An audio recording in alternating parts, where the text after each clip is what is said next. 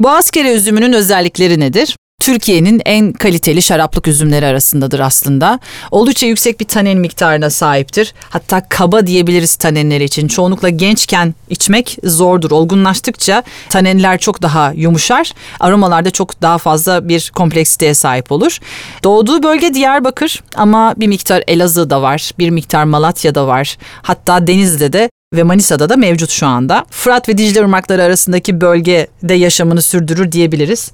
E, hala özellikle çermik çüngüş olan geçen bölgede yabani boğazkere asmalarına rastlamak mümkün. Dediğim gibi oldukça yüksek tanenlere sahip. Asiditesi orta düzeyde.